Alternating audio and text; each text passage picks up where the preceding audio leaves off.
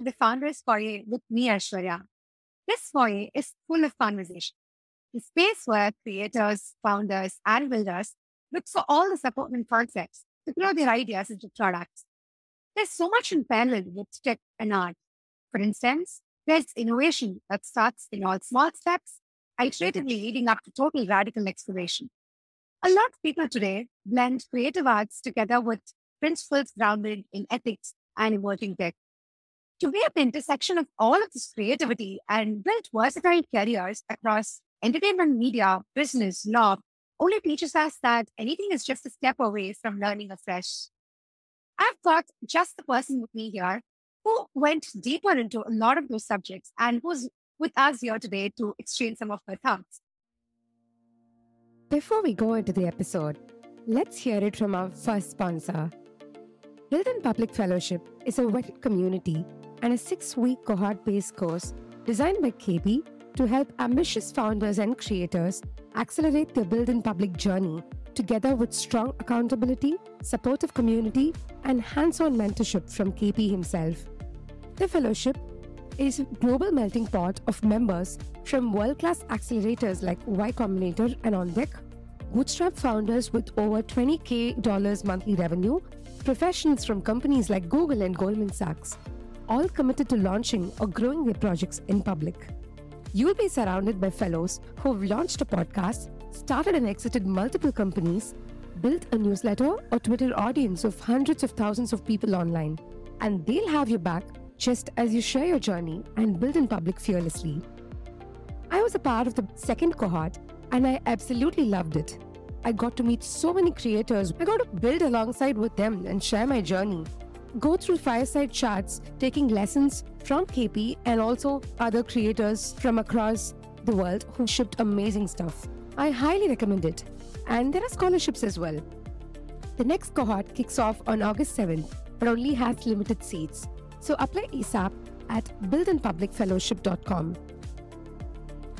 Abigail Hing Wen has mastered technology and storytelling, formerly leading emerging AI tech at Intel. She is a New York Times best-selling author. She's authored about three books, and she's a media producer and a filmmaker as well. She writes and speaks about tech, AI ethics, women in leadership, and transforming culture. Hi, Abigail. Thank you so much for being here. I'm super excited. Thank you so much for having me. It's been a pleasure. And it's been fun just chatting about interviewing together earlier. Absolutely. You know what? Like just researching about your background gave me like so many points. And when I was just thinking about, okay, what are the different topics I should be touching today? I'm like, it was like a kid in the candy store. I'm like, I wanted to talk about this. I wanted, wanted to talk about this. And then like there are so many topics. So uh, let's let's start.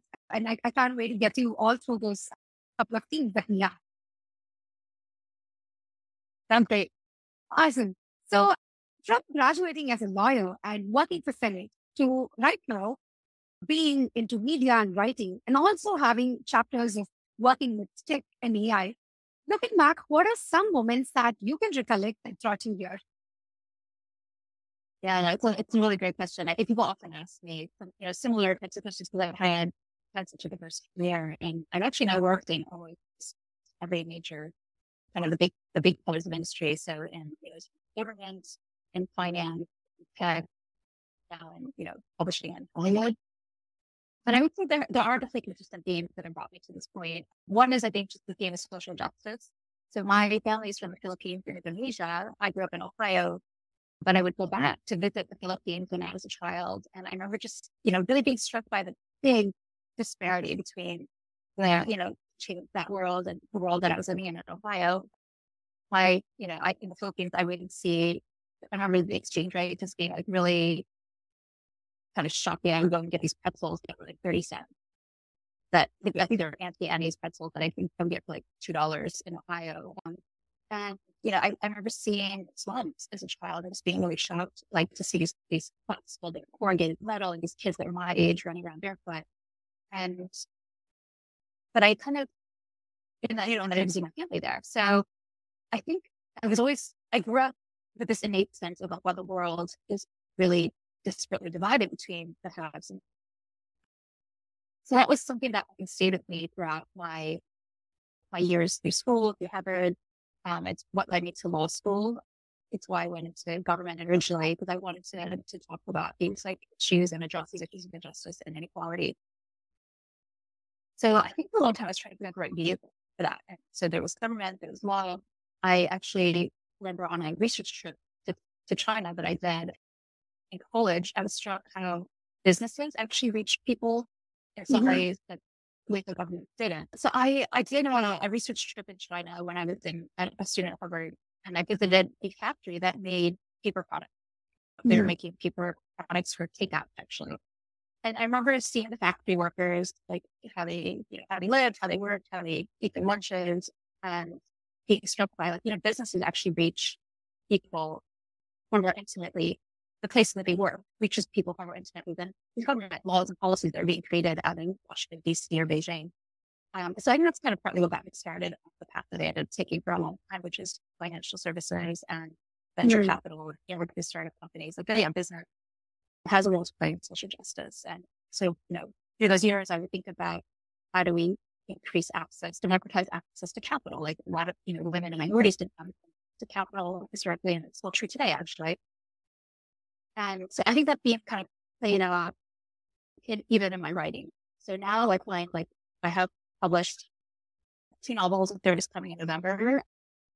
And I have, I have many more novels and three projects and projects in the works. And I think in all my works, like some, there is an aspect of, of social justice and diversity of just kind of expanding our understanding of who people are. And there's Mhm. neurodiversity, there's cultural diversity, there's socioeconomic diversity. And I think those are just things I just try to, to bring to the world to showcase. Yeah, absolutely. And you know what's the best thing when you explain to me? I, even though for somebody who's hearing it for the first time, to connect law, business, tech, art, even though these might look like you know different different facets where you explored, once you explain there's a lot of common thread that could come through, which is having that sort of an access and sort of equality when, when it comes to both, you know, uh, whether it's tech or whether it's it's capital, just having that sort of equal standards for everyone and to be able to connect and pursue what what's capable in each person's capacity. I think those two are what I hear when you explain to me about your story. So it's amazing that you were able to make that impact in each of the spaces that you took in. So it, it's super good to dig deeper into different aspects. So uh, thank you so much for sharing that you. Awesome. So I think let's go into the writing pursuit of yours because we were just talking about how you had, you know, three books and uh, I, if I remember, it's also like a strong decision that you took to go into writing while you were heading a team back at Intel and working with emerging tech, which currently, you know, people talk a lot about AI, and I think you've been involved in that space for quite some time now. So, how did you trade with this sort of difficult choices? Like, how did you know that okay, this was the moment that I had to go full in, or uh, this this is when I had to put my energy in? So, could you elaborate on those patterns and those directions that you had to deal with when you pursued writing alongside your tech career? Yeah, absolutely. I would say that there's kind of three big choices that I had made in my career. The first was not to become a law professor. So that was 16 years ago now. I graduated law school. I done everything to get onto the market to be a law professor. I was Columbia Review, executive editor. I wrote an article, a student article that won a national award. And I was I clerked on the DC Circuit Court of Appeals. So, and was that was then at the law firm. So the idea is that you, you go to a firm for a couple years and then you apply, you write an article and apply to faculty positions. And I just couldn't bring myself to write that, that next article. I felt like five people would read it. It wouldn't you know, but I had this idea for the fantasy novel sitting there in my head. And my husband just super supportive. You know, you're so excited about this. Well, you just try it. And I was like, well, so how do you just try it? Right? I just try writing a novel. And I tried it and it just came pouring out of me. Whole novel. It was like 60,000 words. High fantasy and boy going through portal. And, you know, in retrospect, was, there's a lot of that's kind of derivative. And although there is an element that's actually super exciting that I still have to explore that novel soon works. You know, my agent actually wanted it. But that was how I kind of cut my teeth. I didn't even know it was creative, but that was already but it took me many years to break in. It was before Crazy Rich Asians with Hamilton, opened up the world of their stories. Um, Yeah. So I was working along in my, like kind of my, my regular career as a lawyer, finance, uh, venture capital, emerging technologies. But at the same time, I was writing at night, nine to 12 every night. I ended up doing an MFA program, which is a distance learning program at the Vermont College of Fine Arts that I was like 25 hours a week. It was all my weekend. I spent all my holidays going to campus to like the two residencies twice a year. And I just kept growing. I kept writing. I wrote five novels on the way to Loveboat, Taipei, which is my first novel to publish. And then I had subsequent novels, but as you know, the book became film, which is called Love in Taipei. Mm. It's coming out Paramount Plus this summer. And about two years ago, I decided to leave my corporate job. So that was actually the third pivotal point. I skipped over the middle. I don't go back to that slide. But I did leave my corporate job and to pursue the creative world full time. And I haven't really looked back since. But I will say along the way, and I'll go back to like the second pivotal moment, I found that it was hard to juggle both. It was hard to juggle writing, raising young children, and the corporate life. I was working at you know, these big law firms that you work, mm. people work 100 hours a week and still not be done. Right. So I did make the hard choice mm. to take a smaller legal job. I went in house at the time, like, and at the time, it felt like a really big decision. Like everyone's like, oh, you'll never be able to practice big law again. And like all the big decisions are done at law firm. And I went and I, my retiring, I put it, and it's been great because I ended up to push, such push to business, which actually was better skill set. I got to see all the new technologies kind of and went in Boston, the venture capital equal position, which actually gives me, you know, which was, which put me squarely into like the heart of what Silicon Valley does. And then I got to see all these cool companies just grow and incubate and of risk takers that, you know, were failures just a step along the way. And all that was encouraging for me in my own writing journey. So that choice to put that, take a step back from the big legal career. Um, so I could basically down and do more writing and kind of open up more mm-hmm. capacity. I think was also kind of what what gave me the space to, be where I am today. But, you know, that was a hard choice. And it definitely came some cost on my legal, like to my legal career that I think I had to struggle with for, for several years. Yeah. And it's like, it's very important to also recognize what are you leaning towards. So I've had Christina Wallace, who's a professor at Harvard, talk to me about portfolio careers and this concept where what you do eventually leads you into multiple pursuits of interest. And it's also very important to cater to those interests and try and see what leads you into which direction. And I think in, in your case, Abigail, it, that's, that's exactly what I hear because, um, you started with something like, let's say law, and then that eventually led you into pursuing tech and you had your whole uh, good ride with the tech career space. And also you didn't want to let go of something that you had innate talent for, which is to, to, to start writing. And I'm so glad that you had, um, you know, folks encouraging you in terms of like, I'm not willing to give up on your voice, but sort of like figure out what's what's the voice that's coming out of you and how how can this be molded and shaped further to uh, other extents. So, and I I loved your uh, kind of the relatability you brought in with venture capital and writing because I think a lot of times we have founders and, and people that we have seen in front of our eyes, who sort of like and uh, willingly give up a lot of things to pursue their interest because that gives them joy. And I think um, it's so evident that case writing gives you joy. And I'm, I'm super happy to see writing, not just like bandwidth writing, but like going beyond filmmaking and uh, a lot of other things, which we'll discuss in the next couple of minutes. But yeah, wonderful. Cool. So now we were just talking about you know, writing and, and what made you enter into this phase and how hard it was to uh, juggle a lot of your uh, decisions and, and your, um, you know, uh, choices to go with, with the writing field. So we talk a lot about community because with tech, I think today it's you take a PM role, when you take a founder's role, there's always a community that you can fall back to. There's always a set of people that you can go and sort of have them as a personal board of directors and tell them, hey, I have these questions. I just want to bounce the talk with you and see what your thoughts are.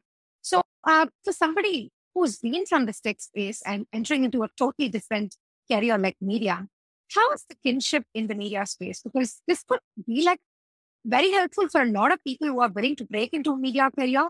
And you know, your your answers and how did you find your inner critic circle who gave you that encouragement? I think that would be a great story to hear about. Yeah, I would say there like multiple communities that I've really drawn support from over the years. My critique partners, I really credit with like how did I get to this place?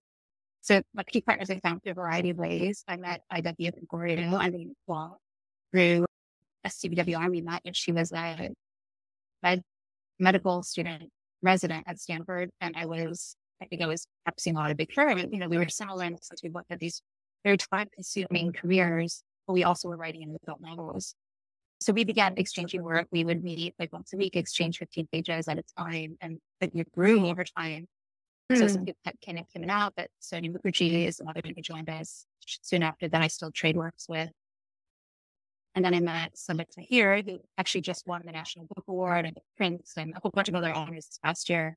She wrote the Ember and the Ashes series, and then her most recent book, All My Rage, the, the big award winner.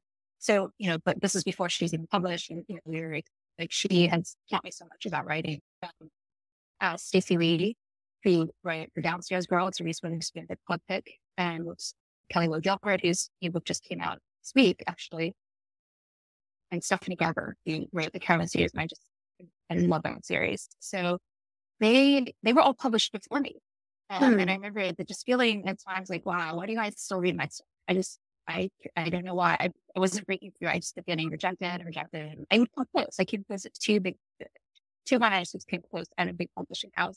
Couldn't get through marketing again. It was before Fraser Jayden, right? And hmm. it was it was honestly just really discouraging. But then my book broken hope. But, you know, I really credit them for keeping it going, for contributing to the Lugwit book. Like they, they critiqued it at one point, it got rejected at draft 26 about like basically picking up, put me back on my feet, dusting me off and saying, okay, let's look at your, let's look at your manuscript and figure out what needs to get fixed here. And, you know, the rest is history. So my writing group is really, I think I give them all the credit for keeping me going. And then there's just you know, with, as the book was coming out, the Asian American community really came around the book. They're excited mm. for the presentation. They love the book, what it stood for. It's the movie is, is, is creating a lot of new young stars that will have long careers in Hollywood and, and talent behind the camera as well as every camera.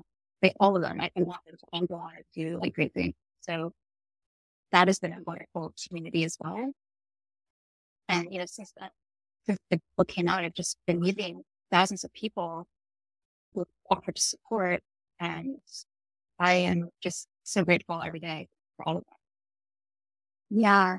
And it's definitely a very explicit feeling when people send you messages. They send you how the book has changed their life or what they really enjoyed about the book, how relatable it was. I think the relatable part would really uh, resonate with you. And, and for me, uh, when Corey tells me that, hey, I listened to this episode and I think it really resonated with me, I think that's that's the one ultimate goal that, that you feel all that work that you did is, is like getting the culmination, right?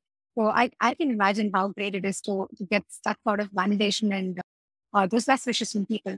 And Joe really drove this very important point of not discounting on that immediate circle that you have, right? In terms of like always having a trusted set of people around you. And those writing exercises was excellent because most often when it comes to managing things, getting started with the first few steps to pursuing something, people discount heavily on those practices and principles that you have to go with. So I think this writing practice sounds like it gave you that momentum to write longer and, more by just starting to write with a couple of pages every day and having this circle around you to support you.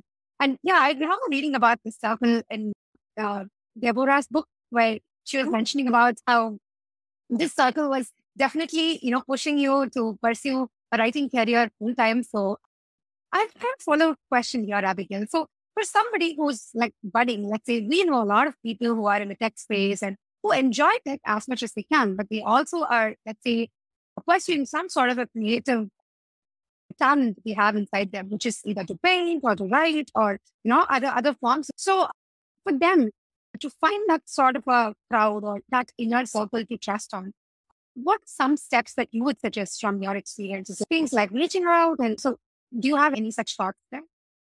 Yeah, absolutely. First of all, I would say you're totally not alone. I remember when I, I spoke at a lot of tech companies, um, you know, with each book launch, and I, I, will do it again with the film launch and with the, the third book launch. And I remember actually a lot of women came to me like, were you, were you embarrassed to say that you were working on a, a romance novel, right? Did that make people respect you less? And it's actually not a romance novel, first of all, it's a romantic comedy.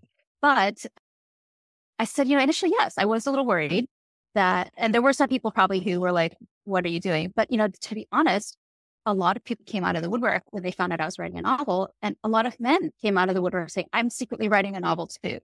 And mm. how do you get published? Right. So I think when you are just being yourself and doing what you love, like that itself is like a steadying source of presence and inspiration for people. Mm. In terms of like finding your tribe, I think you have to put yourself out there. You have to, like, as you said, you, you ask someone, Hey, will you exchange 50 pages with me? If they're full, like, cause a lot of people, like, you know, for me, I can't actually exchange 50 pages with most people anymore because I just have so many other things. I have my critique partners. Mm-hmm. But like, mm-hmm. if they're also, if you find people are kind of in a similar stage as you and you put yourself out there, you exchange work, if, and you kind of give it a time limit, like, let's, let's just do 15 pages. And it's, it's a low commitment and you find out do you resonate with their comments and vice versa? Like, do you like their writing? Do you resonate with like the themes and the, the goals that they have? And, mm-hmm. when, they, mm-hmm. when agents tell you that this is subjective business and when they're, you know, sending me the rejection letter, it's so true. It's really subjective. Like you just think for yourself, like you and your friends probably have similar tastes, but you probably disagree on some of these. Like your, your friend might love one song and you hate it and they love a certain, you know, like movie and you hate it. And, and that's fine. Like we could, that's like why we have a diversity of a film, you know, and, and books and stuff. And so that's the same thing with agents and reps. Like they have their loves and dis- dislikes, and you just have to find the right people that fit what you're trying to do. And that does take a long time. I would say it could be probably, you know, five to 10 years to build mm. my community of people. And I continue to build it now in Hollywood with like new creative partners in different mediums. So now I'm you know, talking with illustrators and animators and, and again, it takes time mm. just to like you meet like 10 people and you find maybe one person that you have chemistry with. I remember one of my mentors, mm-hmm. who is a very, you know, a strong leader in um, Hollywood and tech. She said, like, and it's even harder if you're a weird, strong woman to find that first, those people that you connect, when you do connect with them, it's like super strong, right? It's just like you hang on to each other. Yeah, no, very true. And I, I can totally support that. It's like spending so many years to find that one good connection and you would like completely lean on to this person because the amount of time it took is, is equivalent to the trust and uh, sort okay. of equation that gets built with both of you. So I think that's very important. And uh, uh, what you mentioned also is is like this uh, point that most of them don't realize, right? Because they're not always in it for the long term. So I was like, yeah, I want to do things, but I also want it tomorrow, and I want the outcome to show mm-hmm. up tomorrow.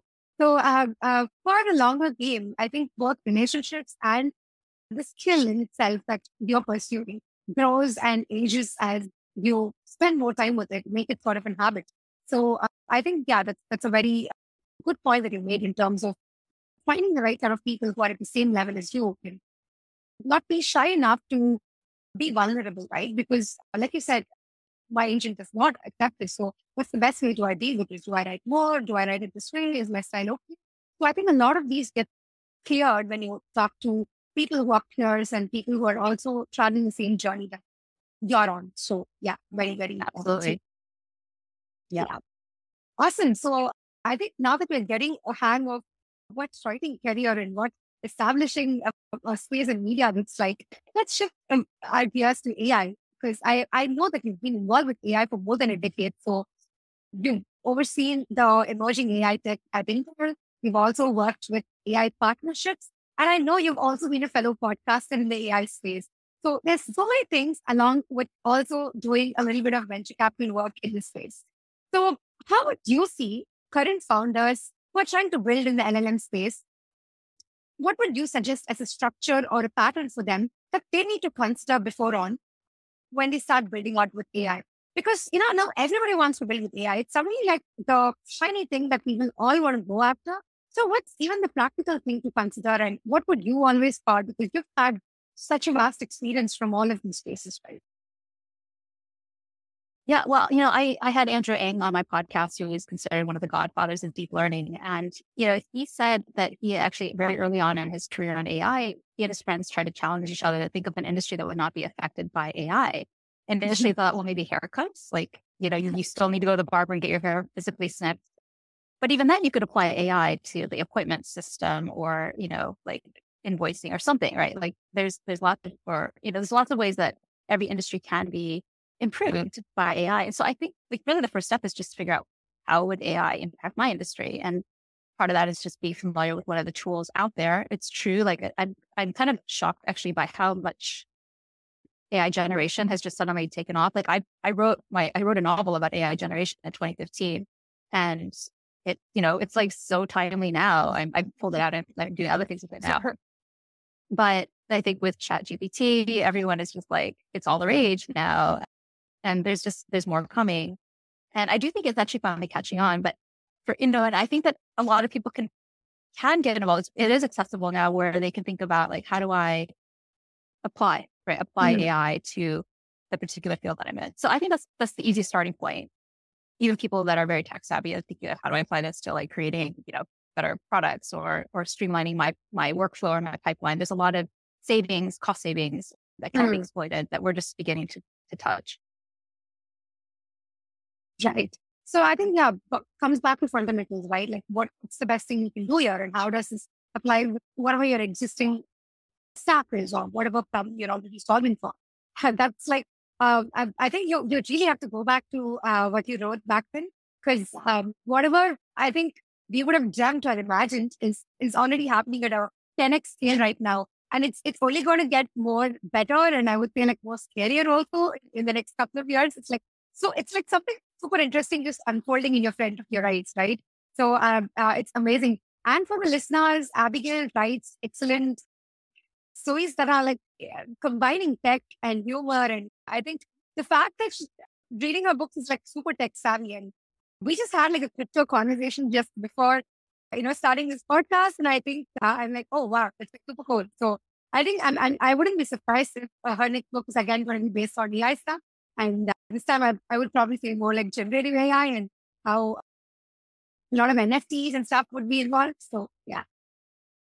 Uh, yeah. So my, my second novel, which I think you're referring to is, so it's, it's one of the Loveboat books. It's a companion novel called Loveboat Reunion. And Sophie Ha, who is my crazy, like boy crazy girl in book one, has doubled down on becoming like the best CS student at Dartmouth mm. seen. She's kind of swung in the other direction. She's sworn off boys. And she is actually a girl in tech. She's a girl in AI where she's trying to create this fashion AI app. Anyone can work in AI, including this very girly girl who's actually brilliant. And she just needs to come into her own and, you know, be free to be herself. Yeah, absolutely. And I love how you're combining these multiple stories together, right? In terms of, uh, since you've had this background in tech, it's kind of giving you that leverage to visualize what it means to pursue a career in tech. And also at the same time, imagine what would it be to give other layers to this character and uh, kind of bring everything together in one picture. So I think that's that's the most interesting part. And to me, I think characterization is, very important uh, as we go into original writing. I think giving those depths to the career, the characters are very important. And I'm actually glad that you're able to do that with uh, your experiences in tech.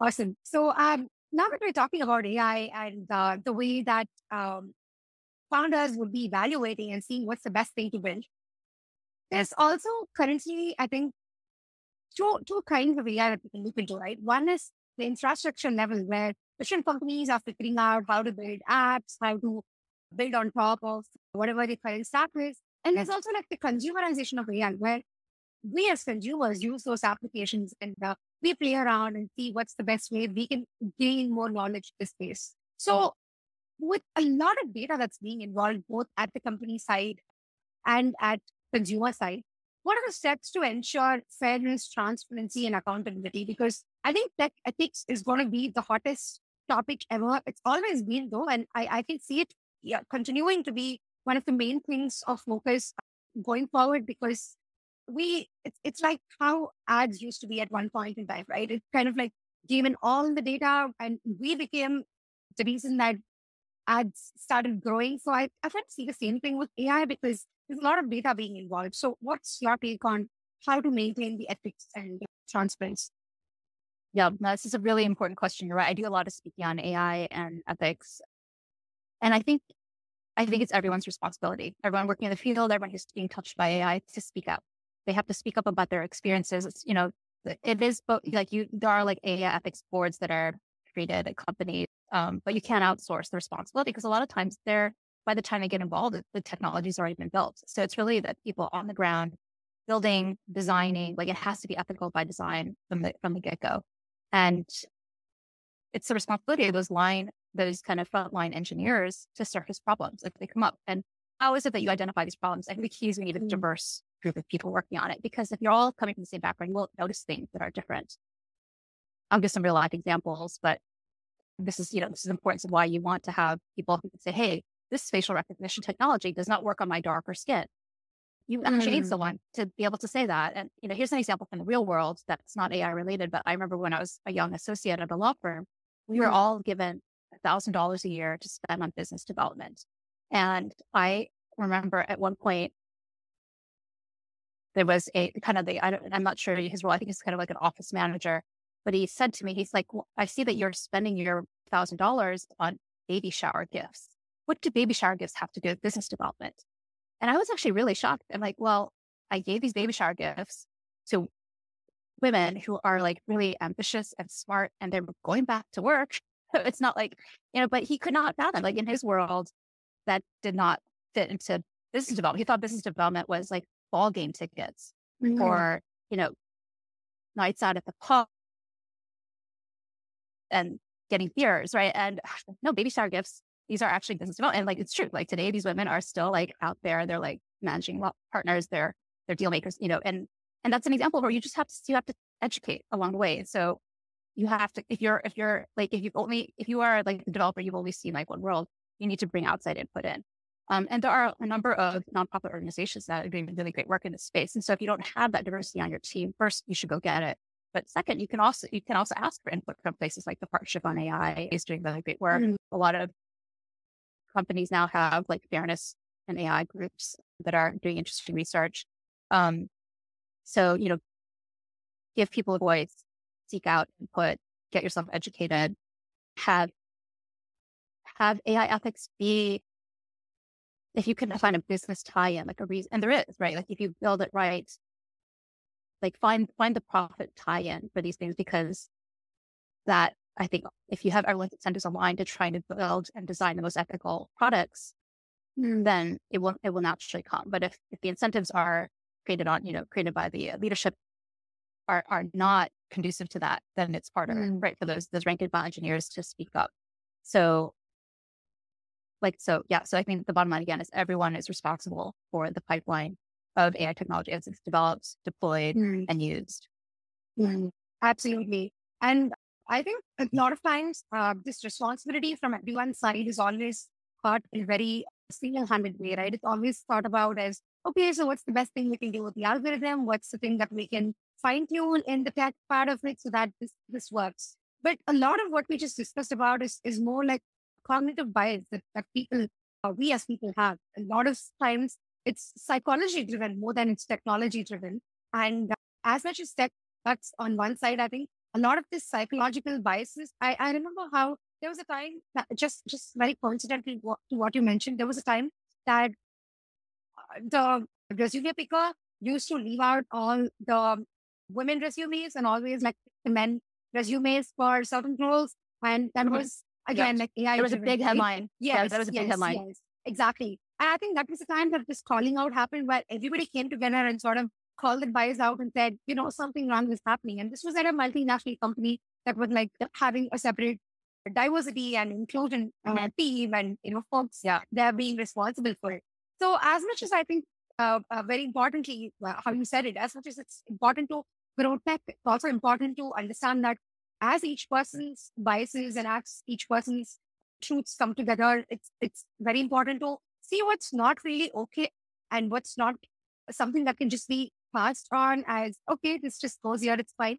I think it's important to call those things out, and and that's like the first step towards getting it fair. So yeah, Mhm. on on on that with you. Yeah, absolutely Yeah, cool. So now going a bit more into what we were discussing as AI has just transformed everything. So since you work in the creative media space, I've just got like a fun game for you. So let's say creative media industry meet AI. What are the top ideas that bounces off your mind? Like what would shift creative storytelling or film production or writing books and scripts, which is something that you do often these days. So, what are some top ideas that bounces off? Yeah, well, as, as, you may know, it's a really hot topic right now. It's uh, one of the key points of negotiation with the Writers Guild strike. Mm. I think there's definitely concerns about copyright violations and, you know, what what is the future? I think I think this is is very it's not uncommon to see this whenever there's a big technological shift and AI has a huge technological shift. And I, I think my message to creatives is like, what AI does is the stuff that's not creative, right? And I think everyone understands that AI is going to replace or rote work. AI mm-hmm. cannot replace the creative work. So it's actually really important for creatives to get on top of this. Like they should understand these tools. They should weaponize themselves with these tools, not in the sense of like, you know, world annihilation, weaponize in the sense of making themselves stronger and better and faster and more efficient at what they already do and what only they can do. And I really think that that is so important because it is true that AI is, is taking over a lot of jobs that, that will go away. Like we no longer have elevator operators. There's, there's, you know, I, I still like, I think of a story from Grapes of Wrath that I read in high school. I think it was Grapes of Wrath where the young man stood and defied the combine that was coming to harvest, right? Because it was taking the jobs of the harvesters. And there was mm. eventually there's this gruesome scene where he he's able to stop it the first time because it's driven by people, but the second time it's driven only it, it's an it's a fully automated machine and then it mows him mm. down and he dies, right? And I remember just being mm. really horrified and struck by this story. But the point was like he was standing against a tide that could not be stopped. And I think mm. that's where we are with AI. Like it's it's the the cat is out of the bag. Um and it's really important for us to kind of keep up and get ahead of it, understand like how how is the world shifting around us and how can we be the ones mm. taking leadership, especially, you know, creatives, I think see the world more clearly. Um, mm. because that's that's kind of the lens that we, we bring our lens our, kind of our close read to a lot of things. And like with that clarity of vision, like we should be taking the lead on the use of this very powerful technology. Right, right. Yeah, absolutely. And has AI been very helpful for you in any of these fronts? Because I think what you mentioned is, is uh, right in terms of replacing those roadworks because now your entire time can go into focusing on what's the best way to get creativity out and what what are different methods to get your skin uh, upfront. So, have you used AI in some of your creative pursuits in the recent times, and where it's yeah, where it's you? It's interesting. So, I'm actually working on some. I'm just starting out with a, a film short that has mm-hmm. an animation portion to it. So I'm playing around with one, runway.ai, which was used in everything everywhere. I have just started to play with it, but one thing I was able to do was take different images, plug it into runway.ai and have it interpolate like what was a, what does the video look like using these four different images? And the four images were actually all like there were different points on a time like time lapse of a painting being drawn. And it actually filled in all the gaps of like, you know, oh, wow. the painting. So um, for me, I'm using it for pre-visualizations because pre-visualizations there, it's just for my benefit. So I can think about like, okay, what would this world look like? And, you know, I, I will, I, I do, I have live illustrators and animators that are, getting hired onto the projects, but it helps to, helps us to work more efficiently. Like, okay, yeah, this work? This work? And it just kind of gives us a common language to use. But mm-hmm. the quality is definitely not the quality. It's not production quality by any means. It's not even like as good as like a regular previs would be. But for my kind of quick and dirty sketching, it works just great. Yeah. Yeah. It's like how people call the whole MVP thing with respect to product building, right? Like that's the first step you do to understand if it's really working, if it's something that uh, the minimum level of getting users to use it. And I think then you get full going with the product. So I think I see that as a similar way as well. And since you mentioned about Runway, Runway is one of my favorite AI tools as well. I love putting things out. And, and as in case, you talk about how you visualize video. I think I do a very similar thing with imaging. I try to put image, like I try to put one image and I try to like extrapolate the image and do infinite imaging, mm-hmm. see how the image can look like from multiple dimensions and sort of do cityscaping.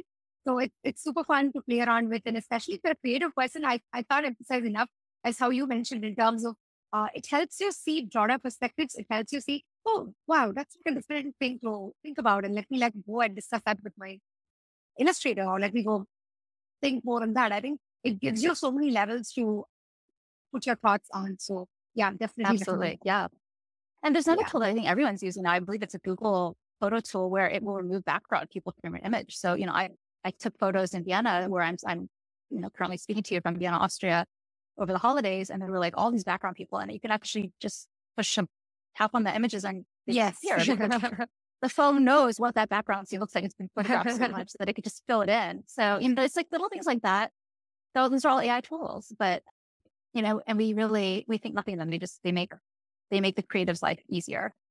Totally, totally. And I think as podcasters ourselves, we would know how much AI helps with editing stuff out and yeah, fine tuning voice and sort of doing all those little post production works. And those areas, I definitely see it's boosting creativity, if not anything. And whenever somebody brings to me in terms of, oh, okay, AI is just what it replaces, I think it's it's just like another whole a dystopian kind of a thinking or another world to totally go into because yeah, like we do see the upfronts of how AI could help us in a lot of ways that we ourselves function in. So yeah, for sure. Awesome. So let's go back to what we were discussing, Abigail, with your book writing and how Mhm. you combine these different layers of tech into fine tuning your characters, your storylines, and that is sort of like giving you uh, so much of a jump from one interest to another interest. So, uh, what's this lens of storytelling that you view with? Like, was this kind of a tech-driven storytelling very intended? Is is that something that you think is more like your unique voice? And what would you tell creative people who are just honing their skills to do to find their own voice to get into creative? Yeah, no, I think you've really hit it on the head. Like everyone should write what they know. And I think that's really true. And you, or you can write what you can research, which is also what you know, what, what interests you. That is really, I- I think what I love is when people find that unique contribution that they will make to, you know, the world. Like what is it? What is the story that only you can tell? What is the voice that only you bring to the table? And no one can replace that. Definitely not AI. So for me, I just happen to enjoy technology. I remember when I went to Harvard, I came from Ohio where I just, you know, I didn't really get exposed to technology that much. I remember there was like the one guy who would be on the internet. I was like, what's that? Right. This is 1995. I graduated from high school. And then I went to Harvard and there were all these people who were like working at Microsoft and Netscape at the time. Right. And I was fascinated by it. I'm like, this is so cool. I didn't know people my age could do this stuff. And so I think I've always just had this fascination with tech. And when I worked, even when I worked in the government, I worked on the Senate Judiciary Committee. We, I was there when they mm-hmm. held the Microsoft, AO, oh, sorry, it was the AOL Time Warner merger hearing, right? Yeah. And like everyone was so excited about Time Warner, this very old media company purchasing AOL, this hot new startup, which is, you know, it, it wasn't a startup and it was large then, but it was just like a really exciting space. Like, where just a lot of innovations were happening, a lot of really bright people were moving into it.